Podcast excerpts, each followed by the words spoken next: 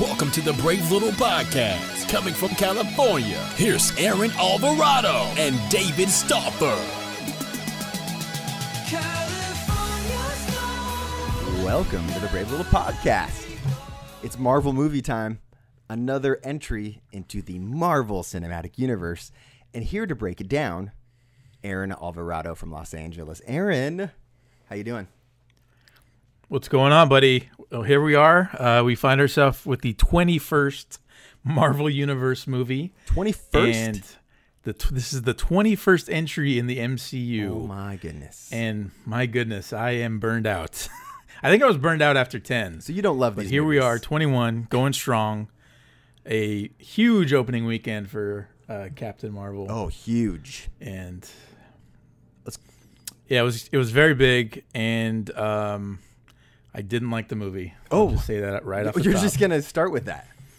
That's that's the only way to start. We Wow. we got to pull the band-aid off. Just rip it out. You didn't like it. Didn't like it. Did you go uh, like with it. any friends or family? Did you go by yourself? Yeah, I saw I saw it with my wife. Oh, uh, it was a packed house. Um, she didn't like it either. Ooh. So, Same reasons? but she's. Well, I mean, you know, I'm not. If anyone's ever listened to the show before, um, you've probably heard that I have some issues with the Marvel Cinematic Universe. Um, I'm not a big fan of it in general, Mm-hmm. and I just feel like this movie played into all the worst tropes. And you know, my wife said similar things. It's just like every other Marvel bad Marvel movie, um, Yeah. and that's that's what it boils down to me. I mean, we can, we can go into the points, obviously, will. like the, the the bigger contention of what the issues are, but just flat out, I I didn't have a good time in this movie. So, all right, a little bit of a little housekeeping. First, you talked about the box office: 153 million domestic, 455 million worldwide. Okay, So, Incredible. enormous. Also, not all that surprising. Marvel movies are these behemoths. This, which is an enormous marketing budget, and especially since, correct me if I'm wrong, this is the last one leading up to Endgame, Avengers Endgame. So it's this the we had two movies in between uh, Avengers Infinity War and Avengers Endgame, and that was Ant Man and the Wasp and Captain Marvel. Did you even see Ant Man and the Wasp? I did not see uh, neither the Ant Man nor the Wasp. Okay, yeah, all right. Um, yeah, so this is uh, Endgame opens in two months. Okay, so yeah, so this, this, is, is, our last. last. one. Okay. This is our last movie. So this is going to lead us directly right into Endgame. I mean, it's not not chronologically. We'll talk about the the period of time that this movie takes place in, in shortly. Um, but this is the the lead in in terms of I guess the the after credits sequence gives us a little bit of lead in, which we won't spoil just yet. But we probably should. didn't see those, so go ahead and spoil it for you me. You didn't even stick around. no, I don't stick around for Did that. Did you stuff. like Infinity War? I, I kind of liked Infinity 'cause War. Infinity War Yeah. was really it was better than it had any business. It was a fun being. movie. Yeah. It was a fun movie. Okay. So I can't I can't sit here and say that I didn't have a good time in Infinity it- War. I like Black Panther. I liked Infinity War. at the very least you get the this end sequence that leads you know it's it's actually a scene that they film for endgame it's a short little thing a lot of it it's kind of a scene you see a little bit in the trailer but uh but it has kind of captain marvel's introduction so i think that's worth uh that was like the dessert right like that was worth uh, two hours and ten minutes of vegetables to get the little bit of a dessert now let's uh we should say the critical response to this 80% Rotten Tomatoes. Uh, it's got a 60 Metacritic score, which is the aggregated uh, critic score. That's the website that aggregates all the critics uh, a little bit differently than Rotten Tomatoes. Um, Rotten Tomatoes user scores 58%, which is up a huge amount from its initial uh, number of uh, in the low 30s, but they uh, fixed the algorithm, I guess, and it's at 58% user score. Um, uh, you're in tech. How do you fix an algorithm? yeah, Can you explain that for me, a layman? I'm so grateful you asked. Uh, I there's nothing I love more than doing algorithm splaining. Um, Please do. Yeah. because it's great. I mean, this is we do this in marketing all the time. If an algorithm outputs a an undesirable result, you tinker with the algorithm until it gives you the desirable result. That is what that is. Fixing the algorithm is a lot like corking a bat. it lets you hit more home runs. it's putting tar on a wide receiver's hands or the sticky stickum whatever. Yeah. yeah, That's uh, pretty funny. Yeah. That was that reminds me of uh, you know the NFL draft is coming up and Uh-huh. Kyler Murray Ooh. was famously uh, I mean, we're, they're, they're talking about him going number one overall Sure. apparently now. Um, but one of the big hurdles for him was that everyone assumed that he was five foot eight. For whatever reason, that was the thought that this guy was a quarterback at five foot eight in college, and I guess they just measured him, and he's actually five ten. So they fixed the algorithm there, They fixed the algorithm. and he's five ten. You just tinker with the Mm-hmm. algorithm. Hey, it's five eight. Let's just make a couple adjustments here. Pop it out. It's five ten. Perfect. Five eight, undraftable. Five ten, however. Five ten. I mean, that's Drew Brees. I mean, that's he's a heck of a player. Uh, yeah. yeah. So I, lo- I love that. I love that in college. th- I mean, look, he went to uh, Oklahoma, right? Um, and Mm-hmm. they're famous for just their measuring tapes. There, they're they're you know, it's just off. It's off two whole inches, and they got it wrong. Every place that's measured his height has got it wrong until he gets to uh, you know preparing for the draft, which you know Right, exactly. The pro scouts get a hold of fudge him. the numbers. There's no way. Um, incredible. That is incredible. So, uh, you don't like this movie. We're gonna, we're gonna go into it. I want to know what your Rotten Tomatoes score is, though. Uh, if the critics, all the critics combined, it's at eighty percent right now. It's been hovering in the Mm, late yeah. seven or the uh, high seventies. Excuse me, low eighties. Uh, it currently sits at eight. But certified fresh, though. It is right? certified fresh, which means yes, that's definitely more positive than negative. So, what would be your percentage? If I'm giving this movie a percentage score, it's probably. I don't want to be too harsh on it because it is a movie. There's a beginning, a middle, and an end. Okay, well, Um, is there a beginning? But okay, I mean, we eventually get to the beginning. yeah. We kind of start in the middle. Mm-hmm. Uh, like so, Re- so, yeah, I, I would give it. A, I would give it about a 35. Is what Oh. I'd give it. Thirty-five percent. Okay. Yeah, we're gonna get into that. I think a 35. I was on the verge of walking out. yeah. About about one hour and Yeah. 10 minutes in. Okay. I felt like I was in the middle of the ocean Oh my. uh, on a um, some sort of deflating raft, and Okay. there was no uh, no Maybe you were in the middle of a lake. You crash landed there. You're a fighter pilot. Um, That's what it felt like. Yeah, on some but pop- you know, I stuck with it and I made it all the way to the end. You sure did. Well, not to the end part of the trailer or the excuse me, the credits, which I really can't believe you didn't do. Um, so I like this movie more than you. I'm hovering around 55 60. I guess 60 is technically fresh, so maybe 59. I can't quite give this a fresh score. Um, there, so I, I did I did like it more than you, but compared to the rest of the MCU, there's no doubt that this is a weaker uh, entry into the franchise, especially for an origin story, which generally gives you advantage of introducing a character because origin stories are so much fun. And it's from a story perspective, you just have a lot more to work with, a lot more you can do. You're not as constrained as a second or third entry in a specific story. And so, uh, as an origin story, I was disappointed majorly at how they introduced uh, this story, and primarily because I think that there is a winning formula to these origin stories that Marvel has perfected better than anyone, better than Star Wars, better than any other fran- film franchise. Now, some people might not like their formula that's brought them success. It could might be bland and doesn't take risks, and maybe that criticism is fair, but it works. Uh, Doctor Strange is an origin story that I felt like was certainly part of that formula, I, but I also enjoyed it very much. Here, while I can appreciate their attempt to do something differently, I felt like right out of the gate, their way of introducing this character was done in such a confusing and convoluted way, especially when dealing with the backstory, that it felt like I had a hard time kind of coming to grips and, you know, like pull, putting the pieces together of what exactly is going on here and who is this and what's happening until like well into the second act, maybe the beginning of the third act, which is really never a good thing. Um, not with these strips type of superhero movies. And so that from from the very get go, I actually was really concerned that this was something just careening off of a cliff. I thought that oh, this could be potentially very bad. Uh, I did think it got better in the second act and and in the third act, um, but from the get go, there's no doubt that there's there's things. It, something was amiss. Uh, you sensed that same thing, but for you, it seems like it didn't ever correct itself. Yeah, no, for me, it. Um, it felt like it was out of control from the from the start. Actually, I think that the very beginning was kind of promising, and I liked. Interesting. I, I thought they were going somewhere interesting with it because right off the bat you get uh, you get it's like kind of a semi training um, introduction. She's trying to harness her powers. Uh, Jude Law is kind of like the mentor, who's um, it's kind of like the whole Batman Begins thing. Mm-hmm. We've seen a million times. Um, and I thought, you know, she could be an interesting character because, uh, like right off the bat, she's got like attitude. She's she's uh, really quippy and funny. And I thought, oh, this is interesting. I was not expecting this. I wasn't expecting her to be like this type of character.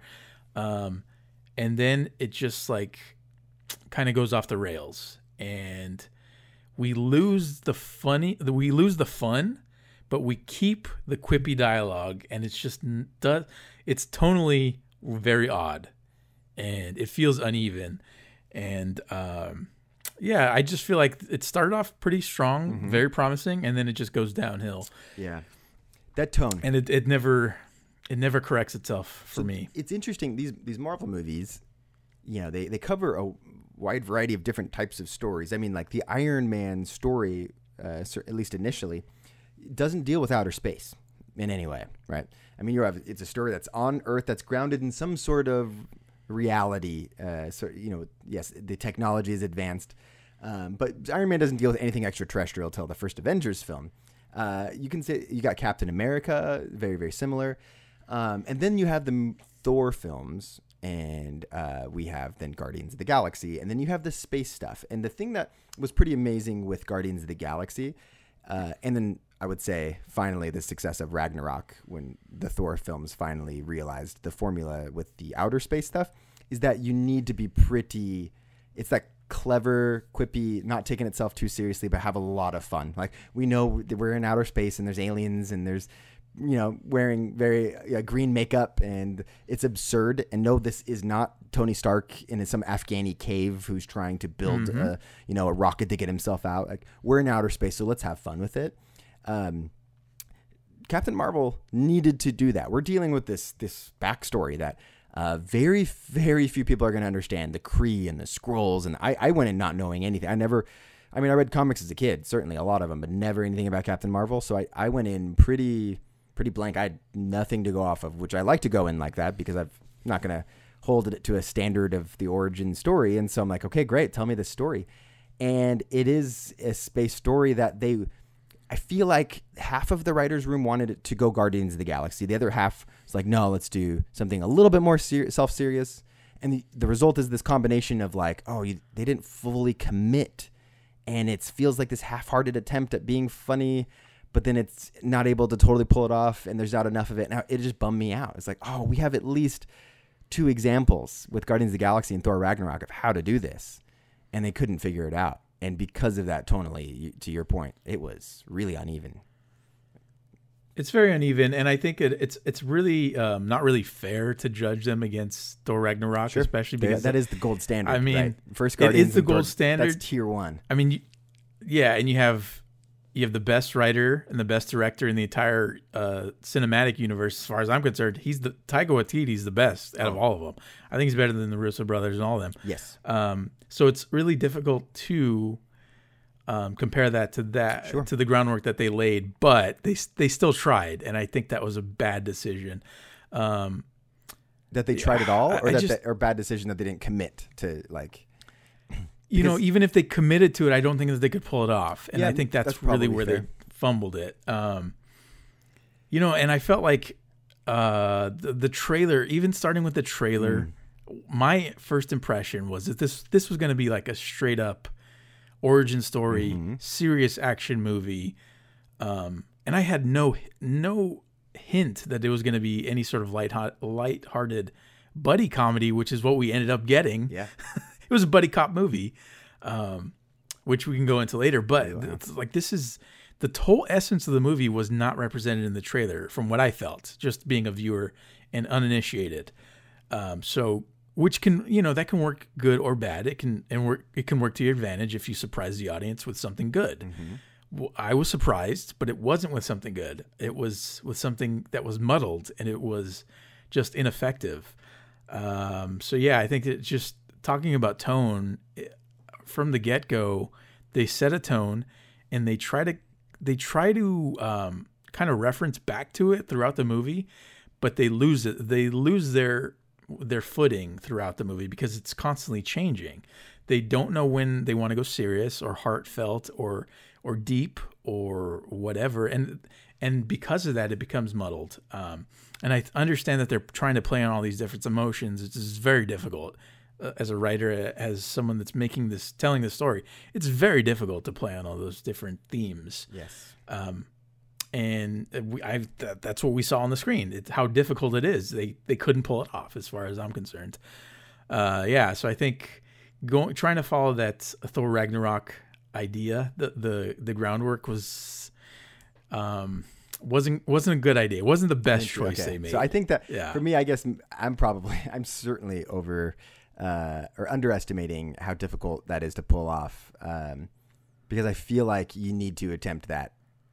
I, I feel like their attempt was just not committed enough. I feel like there were people that were pulling punches in the writers' room because they didn't, you know, for whatever reason they wanted to go have it both ways. And I felt like if they just committed to that silliness buddy cop, it would have been better. Yeah. Now the problem here is we do have a, a- a main character, and this is a problem with the story and the structure, uh, in my opinion, more than it is the the actress playing. But we have a character who doesn't really know who they are because and we don't learn this and we're going to go full spoilers here. So if you're listening and we've already spoiled certain sequences uh, certainly not the ending or anything but uh, the big spoiler is probably coming uh, beyond this point so you can stop listening. But we have a character we don't realize doesn't have memory before six years ago. Okay like the, the we and correct me if i'm wrong but i think that's the case the brie larson character uh, carol danvers or as we were introduced to her Vers She's uh, she can only remember six years back when she arrived uh, with the with the Kree people um, that she's training with. This mentor is Jude Law character, uh, and so she kind of plays the character uh, blank a little bit. While she is quippy and has attitude, there's still kind of a blankness to where you don't really know who she is. You don't understand the motivations, and part of that is because she doesn't know who she is. She only has six years worth of memories. Now, I do think as that comes together and gets pieced together, her performance does get better, but it's not really till towards the end when she becomes more of a fully realized character that I feel like I kind of, you know, that the performance is finally starting to come there. And, and so I, I'm really excited about seeing what Brie Larson can do uh, and whether it's an Endgame or the, the sequel to Captain Marvel. Like, I think that she's going to be able to play a more well rounded character in terms of the performance. Uh, what did you think of the way that she played uh, the Carol Danvers character? I should first say that um, I'm a big Brie Larson fan. I think she's an amazing actress or actor, whatever she prefers. But I think she's incredibly talented. Yeah, Um, Academy Award winner. Room, the movie The Room, Yeah, it's it's amazing, and it's built off of her shoulders. Basically, she Yep. carries every scene that she's in. Um, so we've seen her carry movies and be able to um, act dramatically, and she's incredibly accomplished and very talented.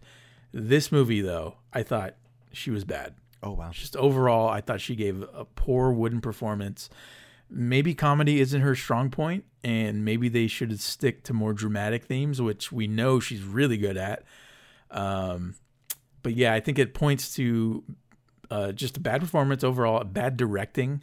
I think it's pretty obvious that um, the director, the co-directors, were in over their heads in this movie. Oh, there's two. Um, there are two. It's the that. team that it's the team behind the movie Half Nelson. oh, Um, yeah, which is a pretty good movie. It's a pretty good independent film. yeah. Small though. That's the biggest thing they've done as far as I know. Mm. Um, this is a huge budget movie. This is this is a triple A Yeah. tent pole movie, and uh, I think the directors in over the head.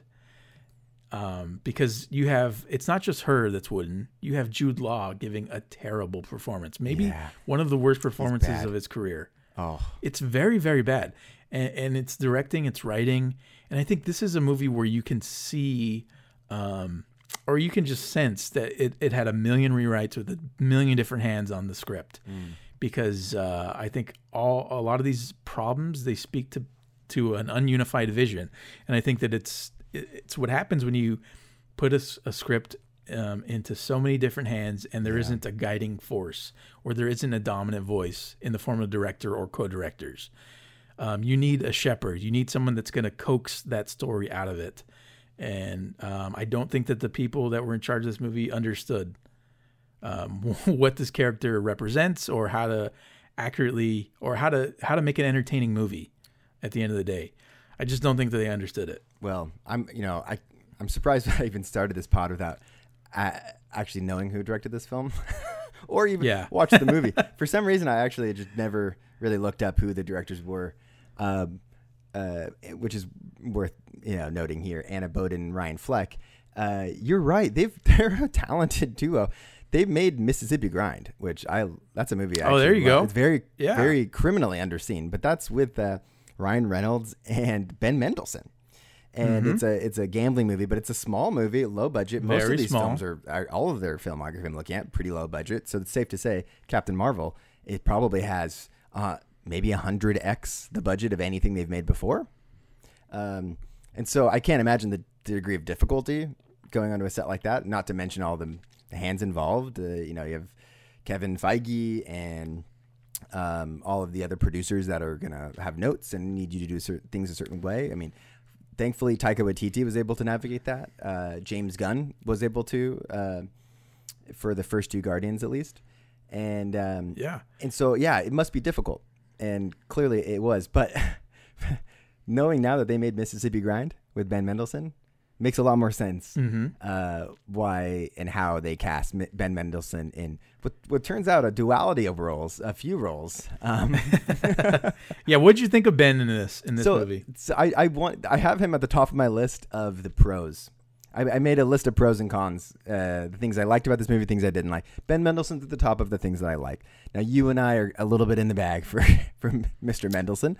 Uh, I've never I've never said a bad word about Ben. no, no, and I've we've mentioned this uh, multiple times in the pod, but you and I bought stock in Mr. Mendelsohn very early on uh, because we sat uh, right behind him in a Sundance screening of the film Animal Kingdom, an Australian film. Um, I was completely unfamiliar with his work before then. I'd never seen anything. He had certainly done some U.S. based work, but his career, it's safe to say, exploded uh, post Animal Kingdom. And so for you and I to be there for the premiere in, in Park City, Utah during Sundance and to see him in that lobby, and uh, I remember just being terrified of him because the character he played was so scary. And he's gone on to be in Star Wars and Dark Knight and, you know, now Captain Marvel. The, I mean, not to mention Netflix shows and all sorts of stuff. Uh, and I feel like he brought the levity. You know, you talked about the, you know, the, the humor not working for the most part in this. Uh, he's the exception. I feel like um, the problem is we don't really realize that he's that character until a certain plot point manifests himself. When we he goes from being the the main baddie to being on the good side, which unfortunately happens too late in the film. I wish it happened a lot much earlier.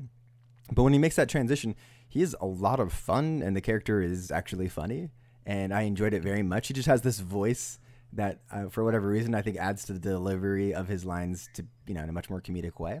So for me, he was definitely a big pro uh, in this in this film. Uh, one of the positives. What what about you? Yeah, for sure. Ben is great. I think um, also um, Sam Jackson as a young Nick Fury. I think he was hilarious. I mean, he's he's Sam Jackson, and I I, f- I found the um, the de aging CGI was not distracting as I thought it would be. For Sam Jackson. So I'm very grateful. Yeah, I thought for the most part it was passable. what about Clark Gregg, Um, who plays Agent Coulson? He was also de-aged, I think.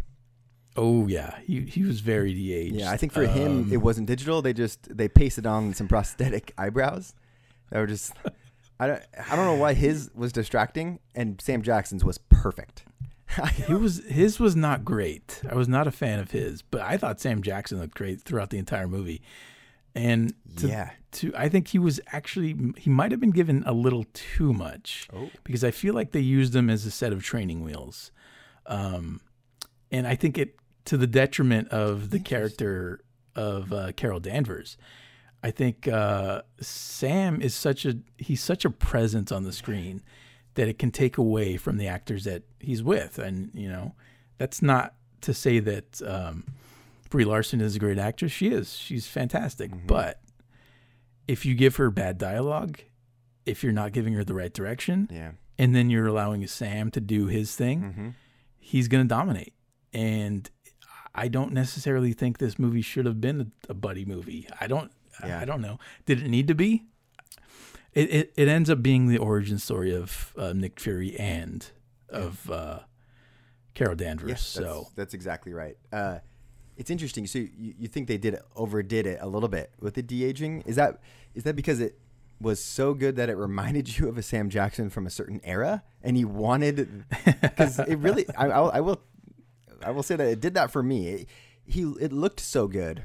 Well, one, I, I can't imagine Sam Jackson should star in any other movie going forward without demanding to be de-aged to that era, which is prime Sam Jackson. Uh, I mean, he's great now, but still, like he maybe it's I don't know if it was the car he was driving since it was like a mid '90s car in in, in Los Angeles. I think it looked like Los Angeles.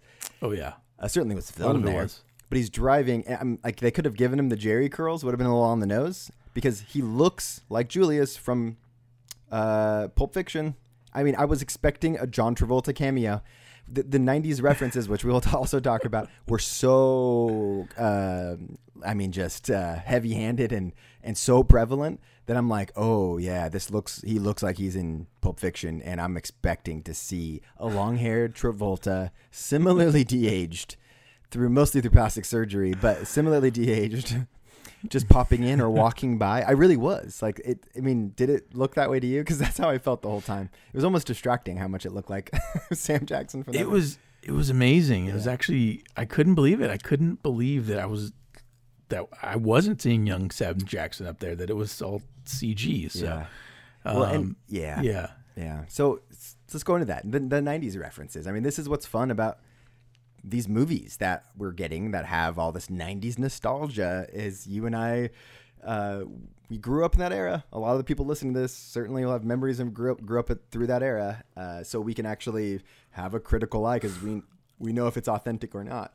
Uh, these, I mean, we had mid 90s, which obviously took place in the mid 90s, which by Jonah Hill, which I thought they handled the era very well. Here, it was like a wink, wink, nudge, nudge. Hey, did you see that? Did you see that Easter egg? Hey, we're in the 90s. Did you know we're in the 90s? Check this out. Remember this? This was the 90s. We're in the 90s right now. She's on the she's on Earth in 90s. Uh, did it work for you? What, what references did you enjoy? What references were just like eye roll? Like what what was what's your assessment of the 90s nostalgia? Oh man, it's tough because I, you know, I do, I do have a place in my heart for the '90s nostalgia, Mm-hmm. um, and I, I thought that uh, it was pretty funny giving her that grunge outfit was that was actually spot on. Yeah. she she looked the part. Yeah. Um, and what I really appreciated was the music. I think the soundtrack, they went a little deeper on some of the cuts. And I brought this up to you earlier. Um, I don't know if this is 100% accurate, but I, from what I recall, for about half the movie, every song choice that they're making for the 90s was by a group that was fronted by a woman. This is interesting. It's an interesting thematic choice if you're talking about um, referencing a 90s decade. Uh, there's a lot of great groups that were fronted by women, and then for whatever reason, they changed that theme and they throw a Nirvana song in there during a dream sequence, and it was just like I couldn't believe it. Like you had this really cool, interesting thematic choice, Yeah. these thematic choices, and then you throw in like an obvious song choice, uh, Nirvana. It's like, oh man, it's just pulling my hair out. It's like if you're gonna commit, fully commit, and go all the way, don't give me. Um, smells like Teen Spirit or whatever song I can't remember what song it was, but it's just like it's such an obvious choice. It really is. So yeah, so, so I appreciated some of the '90s stuff, but a lot of it was right on the nose, and there was no subtlety to it, and uh, it's kind of silly in retrospect. Yeah, you know, and speaking of that that subtlety or lack thereof, you know, there's I mean, clearly a theme of this film is you know uh, women empowerment. Uh, you know, strong women. We have a. This is the first of the MCU that is a superhero, uh, the main superhero origin story for a woman. Like the fact that we're number twenty one and it's finally happening happening is uh, kind of remarkable.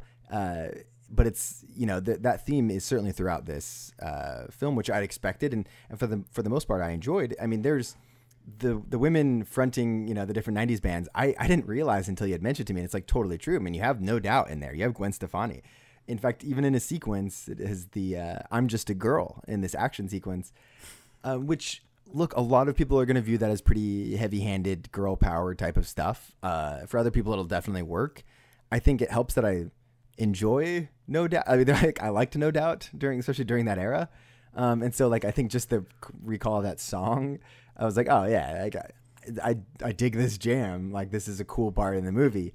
Um, where you're gonna have, you're gonna trigger a lot of these, you know, proud boy types that are that are just going to be irate at even that suggestion of that. Um, and that's, I guess, to backtrack a little bit, one of the bummers here about this movie not being as good as I was hoping is that in the lead up to this, there was a lot of outcry uh, from kind of, you know, the white straight male that is just like, how dare we have, you know, a strong woman, a superhero movie. You know, it's just like, oh my gosh, you you roll your eyes at these guys. They did this with, you know, they've done this with a lot of movies. I mean, Ghostbusters obviously was a very well publicized thing, and Star they kind of leaned into that. They and amplified uh, the in the marketing of that film. You know, and uh, less on the gender side, even with the Force Awakens, the outcry of having a black stormtrooper leading up to it. You know, I remember on Twitter there was a day of that trending and everyone talking about it. And so you you root for these movies because you want them to be good and to prove these doubters who have not seen it yet, of course, wrong.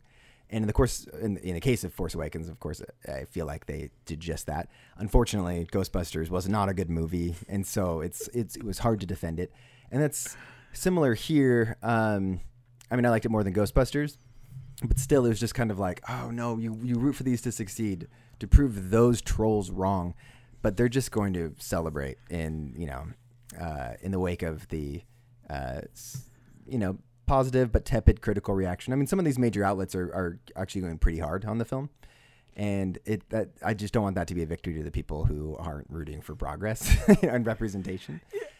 Well, it's just like it's like a not a good. It's not. It's an argument made in not good faith. It's Yeah. not that they they have any leg to stand on Right. other than it's just they reject the identity and they reject that someone is embracing their identity that is different from them. Mm-hmm. And so I I can't respect that. I just think that it's a false narrative, and I think that they that kind of um, outlook on and whatever the property is just stupid. It's bigoted, and it just doesn't need to happen. Yeah. Um, now that being said, I think that um, Disney and Marvel as a company plays on that for both sides.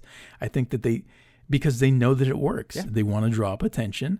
They want to antagonize, and they also want to um, basically sell a product of like weaponized feminism because it it sells. Like it it obviously people cr- are looking for that. We're on the right side On too, one right? side. It helps that the message. is- Exactly. Yeah. And they're they're bringing a message of inclusion and you know positivity, but they also know that they're setting people off by by making it so in your face and brash, and especially like uh, Brie Larson, she's obviously incredibly vocal about her politics and the way that she feels, and and there's a reason that they selected her as as Captain Marvel because she embodies all that they're trying to sell with their messaging. So it's an interesting game, and I think that um, or, it's an interesting strategy, and I think that it is ultimately from up above, it is a game, and I don't think that they care one way or the other, and uh, because they're looking at it from a dollars and cents perspective. Oh yeah. So, so I think it's it's kind of stupid to just wage a war and and like buying. This is why I completely reject this idea that buying a ticket is a protest to the Neanderthals that are crying about this. Just like I think it's completely stupid to to cry about it on the other end. It's just like you're not making a statement by paying twenty dollars to a billion dollar Yeah. conglomerate um, monolithic corporation. yes. That's not a that's not a protest vote. Yeah. You're just buying their product. Right. So No, that's true. Uh, I mean, look, this is it's market. It's a it's a good marketing tactic. I mean, I as a marketer, it's, I it's view a it as great marketing Yes, tactic. yes. tactic. This is yeah, so. because this is not a political group. Disney is not. Uh, No.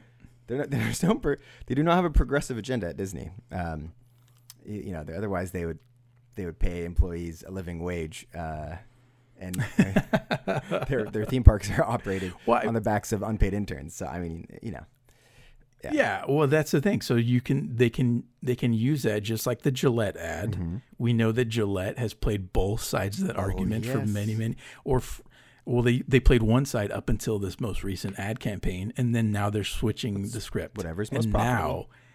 now, exactly because they understand that if they put out this messaging, everyone's going to pay attention to them. That's right. And people are going to applaud them, and people are going to hate them, and that's you know in 2019, that's the only way to exist to either be hated or loved. To be in the middle is pointless. You're you're losing if you're in the middle of that. So. So jumping back into the '90s nostalgia, what worked and what didn't. Uh, one other one that didn't work, and it's the big one. It's in the trailer. Uh, she crash lands through a blockbuster, and for a lot of reasons, in recent years, we have associated blockbuster with this like being this beacon or this icon of an era, and um, part of that is. Um, their ubiquitous your ubiquity during that time certainly. Everyone went to a blockbuster. I was certainly more of a hollywood video guy but uh, to be frank with you i see blockbuster now and in this movie and i have this like ptsd where i just i start immediately thinking of the late fees that went unpaid.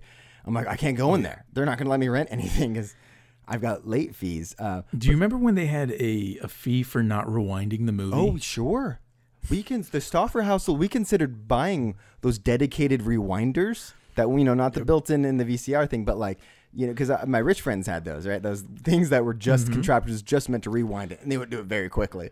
Um, and uh, yeah I remember that because we were famous for going I mean we would return it and I, it was not rewound and they would be so upset the blockbuster people. It was just, I thought we were gonna lose our membership uh, and uh, anyways I mean yes it, it definitely represents an era but they do it they do it in this way that's the kind of like a fawning when we need to like remind ourselves that like this was a company that refused to adapt absolutely resisted change uh they they this is they were not some sort of heroes of an era just because they were everywhere um and Right. uh, and immediately after the blockbuster reference, we get a Radio Shack reference. That's just like they just pile on. af- You know, the guy in the there's a security guard sitting in a car listening to the song. Uh, it's like I'm a man, I'm a man, I'm a whatever the Yeah, I yeah, might be yeah. getting the Yeah, lyrics yeah, wrong. yeah. Uh, but uh, you know, contributing to the theme that we talked about before. But anyway, just showing the blockbuster and her landing. It's just kind of like, what other store could we have done here? Like Toys R Us would have been better. And again, not heroes. KB Toys. Did you guys have KB, a KB Toys. Toys? Yes. KB Yeah. Toys. Why didn't she crash in uh, maybe a mall into a Waldenbooks? You know, like what? There's got to be right. I mean, get, Tower Records. Tower Records. Have her crash. She she's Brie Larson's from Sacramento. Yes, she is. That would have been. Oh, what a nod. I would have loved. Yes, she is hashtag Sacramento proud, uh, and she she does tweet about that every now and then about the Sacramento Kings, which I'm grateful. She has not forgotten her roots, unlike Jessica Chastain. Um, but uh, but yeah, Brie Larson. Imagine her coming in and being like, "Can we make this a Tower Records?" Uh, ah, t- I would have loved that. I, this movie honestly would have gone from a 55, 60 to like 85 for me, like just that reference alone. But anyway, um, so that, that that one didn't work as well for me. But what did was Stan Lee's cameo. Did you catch what was going on in that scene? What he was? Oh yeah. Okay. That was it's brilliant. It's my favorite cameo, my favorite Stan Lee cameo of all time. Walk us through it. Perfect. Yeah, so um, the whole scene is uh, one of the shapeshifter Skrulls has Mm-hmm. made his way onto a subway car, um, and so Brie breaks into the car and she's walking through the the subway, and everyone is reacting to her. Obviously, they're scared of this woman in a giant rubber suit who crashed through their subway car. Um, and then you cut to an old man with a script open, Mm-hmm. and on the outside of the script it says "Mallrats." and you hear Stan Lee reciting his famous lines from the movie Mallrats. Yeah. Um, That it's, is.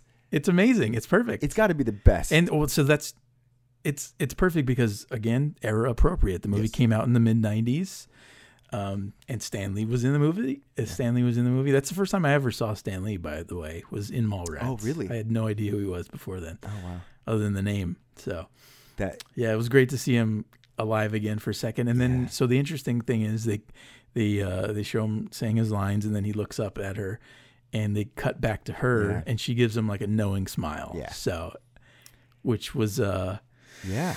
that was a, I guess that was a tribute to the fallen Stan Lee. Well, yeah, Shannon, uh, you know, friend of the pod and occasional guest host, uh, she sent us a link uh, about that cameo specifically. I mean, they had, um, from what I understand, Stan Lee had gone into some probably green screen room and filmed uh, just towards the end of his life, just a whole host of uh, different types of cameos for both the planned films as well as probably just ones that are generic enough that they could plug into movies. Uh, this one seems planned Yeah. because it's obviously specific to 90s. Um, but her reaction shot was a part of the uh, pickup shoots, um, which happened actually after he had passed away. And so they wanted a more kind of reverential but knowing nod. Otherwise, it was apparently a pretty quick cameo. Like he's reciting the lines, but she's not even looking at him. And so uh, they had her actually react and smile, uh, which I thought was a nice touch. I mean, it breaks the fourth wall a little bit, but that's fine. I mean, I, I thought it worked. Um, It's great, and then also the movie starts with a kind of an homage Yes, to Stan Lee, yeah, as well. which is great. Uh, I wonder how many more of Stan Lee are like. Are, are, should we presume there's one in Endgame? I wonder when they're gonna like. They're probably gonna let us know beforehand. Like, okay, they, we've run out. Oh, this is going to be like I don't know if you remember when Tupac died. Oh. but for the next ten years, we got a new Tupac album every year. Oh my gosh! so this is gonna this is gonna be like that. are there gonna be conspiracy theories that Stan Lee's still alive? Is that also gonna? I think he is. I think Stan Lee is still alive. Uh, he's so. he's in heaven with Tupac. Uh, Yeah. Oh, and also there was like a big thing on social media where uh, so Kevin, the direct, director of Mallrats, Kevin Mhm. Smith, um, he posted a photo right after he saw Oh, um, Captain Marvel, and the photo was a selfie of And- him teary-eyed Oh. and wild-haired, and he in the caption it said uh, he's basically just thanking the, the Marvel team or the directing team and everyone involved with Captain Marvel um, for for what they did, and he didn't really give it away too much, but. Uh, yeah. he was just very effusive in his praise, and now I understand why. it's the best of the cameo. It's the best Stan Lee cameo in any of these films. Like it's really Yeah. great. It's Yeah. specific to the movie. It's a really good nod. And if we're gonna keep doing these things which are fun, like you know, that's for me that's just the most creative one they've done. I thought it was great. He actually I think it's the only one where he's at, he, like in the movie he's Stan Lee. That's you know, Iron Man Yes, he's Hugh Hefner exactly. and you know, like or just a random bus driver or doing anything. And that one it's like, Mhm. oh, this is Stan Lee because he's practicing a security guard. Yeah, security. I think he's played a security guard a couple times. Yeah. um, yeah. So, uh, other okay. So I want to move on to other. If you had any other '90s references or nostalgia you want to go into, uh, um, not specifically. I just feel like the sound the soundtrack was really well done because, Mhm. like I said, they didn't use the the songs that you would immediately think of the it- '90s, with, the, but with a couple really, of exceptions, right? It was it with was a couple was just- exceptions. I feel like when they make decisions like that, the people, maybe the, the directors, were like, "No, we don't need "Smells Like Teen Spirit." We're gonna go with these other ones that are still well known, but but on not so like on the nose." And- but then and even in that sequence when they when they use the Nirvana Yeah. song, it is so ham-fisted so that bad. it, it didn't need I to be done. I feel like it's a producer note. Someone has to be like, "Let's." We really want to make sure they know that this is the '90s. Right. Well, and also they make a point to say that she's dressing grunge, Yeah. which is obviously a '90s motif. Yep. Um, so they had to just throw Nirvana in there, I guess. So very, very lazy, very on the nose. I know. What a bummer. Um, it's, Uh, it's pretty bad. I do want to go over one other positive of the film. We have, uh, I mean, one of the criticisms I think a little bit in this film is that they're they are trying to jam in too much. Uh, there's there's a lot of story, but like you know things don't become clear what's going on until well into the movie. One of those things is there is this conflict between these two alien races, the Kree and the Skrulls. And for much of the film, you think one is the good and one is the bad, and then you realize it's it's the reverse and uh, but there's like a whole backstory of why these are two feuding peoples, and it's pretty unclear uh, for most of the movie what's going on, and they don't dedicate a ton of time to it. Um, and I, I realize that there's probably challenges to that, but the uh, the Kree and the Skrull, um, and now I don't want to get too controversial on you, but to me it seemed very analogous to uh, current uh, generations long, I mean, conflict uh, on Earth, which is the Israeli-Palestinian conflict. Um, they made enough references about uh, one being a, a kind of refugees or being controlled, and one uh, kind of policing them. They talk a lot about borders. They talk a lot about, and there's enough references that I was like, to me, it was clear. It's like, oh, the Kree here is emblematic of Israel, where uh, the Skrull. Well, yeah, the, the the main guy, the main guy from the Kree, he calls the Skrulls terrorists. he does. Yeah, So, and the, and, and so I mean, yeah. uh, it's a, it's a lot of allusion to it, and then he flat out calls them terrorists. So, do you agree? Did you get that? Did you feel that same sense watching it?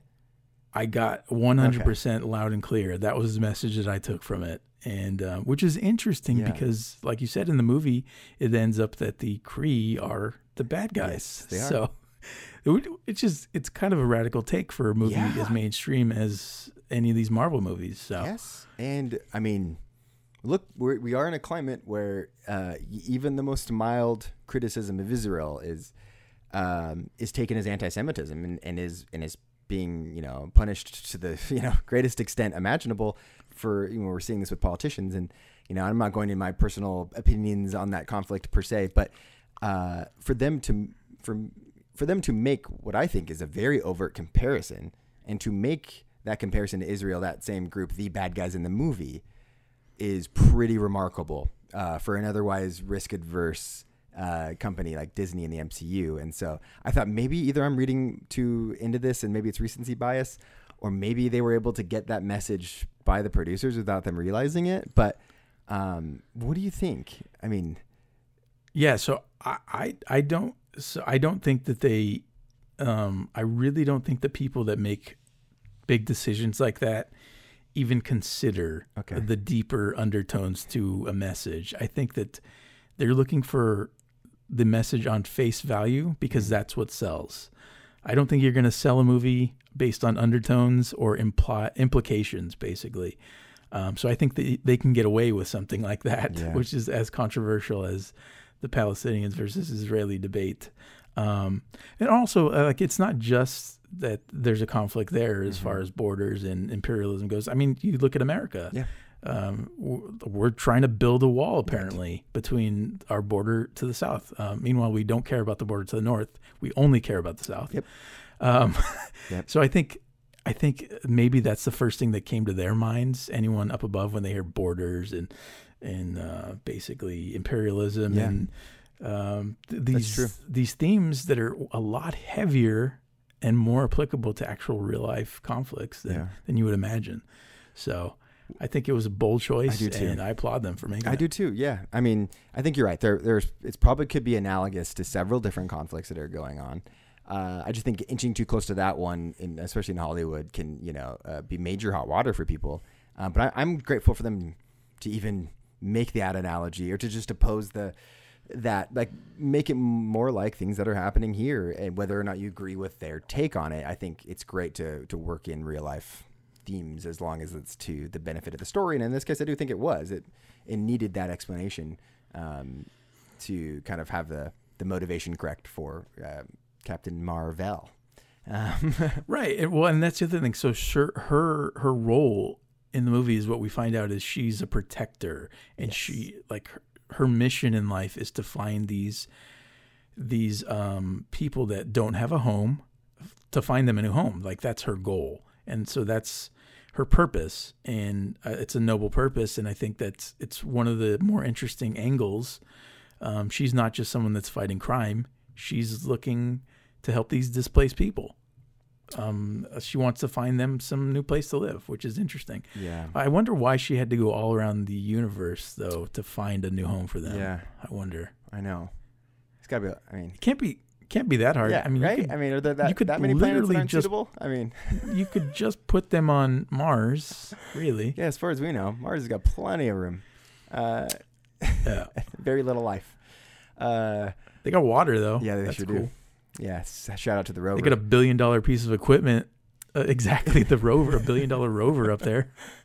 um, one other. Um, Did you like? Did you like all the uh, the fact that um, her character is apparently a, a tech wizard?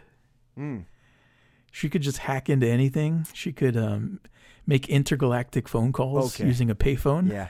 So look, I mean, maybe that's getting nitpicky, but I am surprised the comms, how easily the comms situation on Earth is similar and transferable to the intergalactic comms of the Kree people.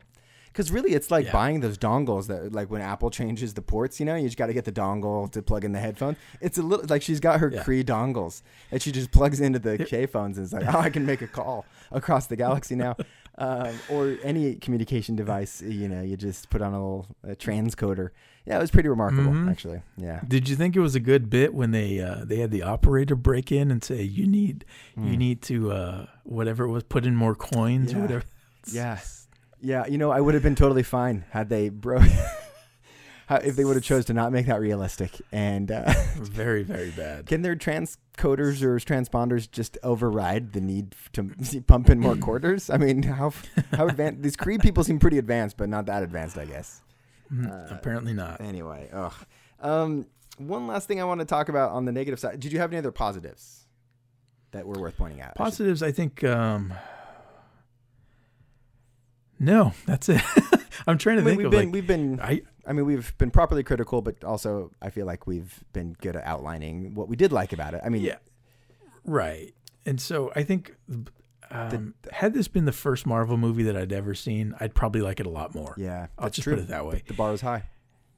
the bar is super high at this point and it's all stuff that it's all any sort of origin comic book hero is a retread at this point so Well, it currently sits at, um, like I said, eighty percent of Rotten Tomatoes. There's only five other films of the of the twenty one in the MCU. Only five have a worse score. Uh, it has a worse score than Thor, the first one, at, which is seventy seven percent. Age of Ultron, which is the second Avengers, which is seventy five. Iron Man two, which I seem to be uh, higher on than most people, uh, seventy three. Uh, Incredible Hulk at 67, and then Thor: The Dark World at 66. Um, those are the five. So, I mean, honestly, out of those ones, I do think Thor: The Dark World is worse. Probably The Incredible Hulk, uh, and for me, it's probably on par with Age of Ultron. Uh, I liked the first Thor more though. Um, not one of my favorites, certainly, but it's. I, I think at the very least, it told a story that was far less convoluted and a little more straightforward. Um, now, uh, yeah so when they do you know how they do the super um the film festival where they show all like 20 marvel yeah, movies before yeah. will will you be um looking when you do that uh, because i know you're going to do Of that course, before the next yeah, one mhm. um will you be looking forward to watching this movie again to Captain Marvel. Yeah um. Well, see, the thing is, is when they do it, it's it'll be leading up to the newest one, right? Which in this case true is Endgame. So I think what will help is that it's the last one to watch, and so I'll be excited because we're at the end, and the Endgame's up next, and so I'll be. I think because of that, it's like you know, it's Christmas Eve. It's like you know, it's right before uh the big day. You know, the longest day of the year Yeah. yeah well, okay. um, honestly, I look. I really think that even though this origin story was just, um, it in a lot of ways was botched. I, I, I am looking forward to seeing Carol Danvers in a film um, that doesn't have to tell the origin story again. Like, I actually think that the the next one really has a chance to be good because uh, the the this character that understands who they are and has their recollection and, and knows you know what their purpose is is going to be much more fun to watch which leads me to my last question and concern for you is uh, carol danvers Vers i don't know exactly what we're supposed to call her now probably not her Kree name um, is she too powerful of a superhero? Because what was her kryptonite? Like, we don't it's never been determined um okay. yeah. We don't so because she, she shoots lasers out. out. of her arms and i think uh, out of her eyes probably she can yeah she can she has superpowers she can fly at the speed of light um So she Superman. can destroy any it's sort Superwoman. of I mean, it's that's right strength, she is super flight, lasers. Yeah. invulnerable. I mean, she can't be stopped. So how do you make that character interesting? Um, because she has the tesseract energy. it's it's to be determined. So, so Yeah. we will see her again at the end. You didn't stay for the end credits, but we see her arrive um, at the you know now defunct Shield headquarters where Captain America uh, and Black Widow and Rhodey, uh, War Machine, you know, they're there kind of pouting about their friends who are gone and they're just kind of like going day to day, whatever. And then they see the, I th- I'm trying to remember exactly what it was, but like the transponder that uh, we see at the end of um, Infinity War. Uh, we see Nick Fury before he turns to dust. He hits that little, basically the pager, Pager. and so they see that or something like that, and they uh, Black Widow turns, and then Carol Danvers is right there, standing next to her, and she basically is like, "What's going on? How can I help?" Like, you know, what happened to Nick Fury, and and um, and then it ends, and it says that Carol Danvers will uh, will appear again in Avengers Endgame, and everyone cheered. Uh, and so my question is, is okay, Thanos has already wiped out half the people, and Thanos is living in some sort of paradise. I don't really know if that's on Earth or where that is. I'm actually a little bit confused about where he's hanging out. I don't know if it's like in the Amazon or if he's like what he's doing. Um, but now we have Carol Danvers. Um, how would Thanos stop her? I mean, she's basically her own Infinity Gauntlet. I mean, I don't understand. Like, does it make it? Are the stakes less interesting now that we have an indestructible person, or didn't we already have that with Scarlet Witch and Vision? I, I, I don't know. Oh, also, yeah. Well, Thor is indestructible. He's, Uh, he oh, took a shot yeah. from a star. I guess unless you take his hammer die. away, but yeah, Yeah, Kind of. Yeah, exactly. and an Incredible So, Hulk I- too. I guess he can't die. When he wants to be the Hulk, Yeah, but well, if he doesn't, then Man, he's just Mark Muffalo, uh, Mark Ruffalo. Um, so I, I- I don't know. I don't know how you make someone like that interesting. Mm. Uh, DC has struggled that with Superman. yeah, I mean, and Superman has kryptonite. She doesn't even have kryptonite. true. So it, it's, I mean, it apparent uh, apparent to me uh, is that she's going to be the one that stops Thanos. Um, I don't know how she does it, but it's going to be her, uh, just because she's so powerful. Mm. Apparently, she's the most powerful being in in the MCU at this point. Wow. So That would- yeah. Uh, makes sense. yeah, I, and I don't, I don't think that you can make an interesting movie with someone that has no vulnerability. Uh, I guess you can make them emotionally vulnerable or psychologically vulnerable, but um, if if you can't stop them physically, it's just not as interesting. Right. So Well, I guess we just need Doctor Strange to.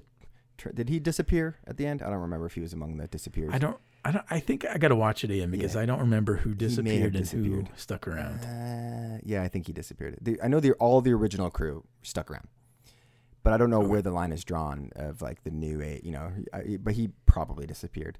But we just need to get that time stone, turn the turn the clocks, let Carol just go to town, um, or maybe turn the clocks and have uh, Star Lord not get emotional in that moment, and that plan would have worked because it was a pretty smart plan, and then you win. Um, so I don't know. There's it seems to be multiple areas uh, that this could happen. I, I guess Doctor Strange did say there's one path of like success, and so I guess Two hundred million. Oh yeah, Yeah. right. And so that path is, is with Captain Marvel. So, I mean, I am excited for Endgame. I think even though I thought that the end of Infinity War was a total ruse, you know, and you're just kind of like, okay, you know, cool that half the people are dead, but they're not really dead because they're all coming back, and because they all have multi-million dollar franchises to continue. And so it's just kind of a fake out. That's a little bit annoying, but I still enjoyed the movie overall. So I'm looking forward to that. I really hope Captain Marvel um, is able to contribute in good, meaningful ways, and uh, and that they do her character, that the Russos do her character more justice than the folks that made Captain Marvel did. So here's to hoping. Yeah, I, I don't think that she's. I don't think that her backstory was particularly interesting, and I don't. I don't think that her um, superpowers are particularly interesting because they're too powerful. So I, I, they have a real challenge on their hands as far as I'm concerned in making me interested in the character. Yeah. So, Well. but everyone else loved it. So what do they care? Yeah. well, we'll, America loved this character. So we'll be back in two months to, uh, I mean, not for the next pod, but to to talk to pick up this thread of the conversation to talk about that film and about her uh, her kind of role in particular. So, anything else, Aaron, on uh, Captain Marvel? Thumbs down. Thumbs down. I'm starting a new thing, and this is uh, I'm trademarking Veerzy, this. Veerzy bad. I'm putting my Yeah. I'm putting my thumb down, Thumb is down. in refer- reference to this movie. just one thumb though, one thumb down.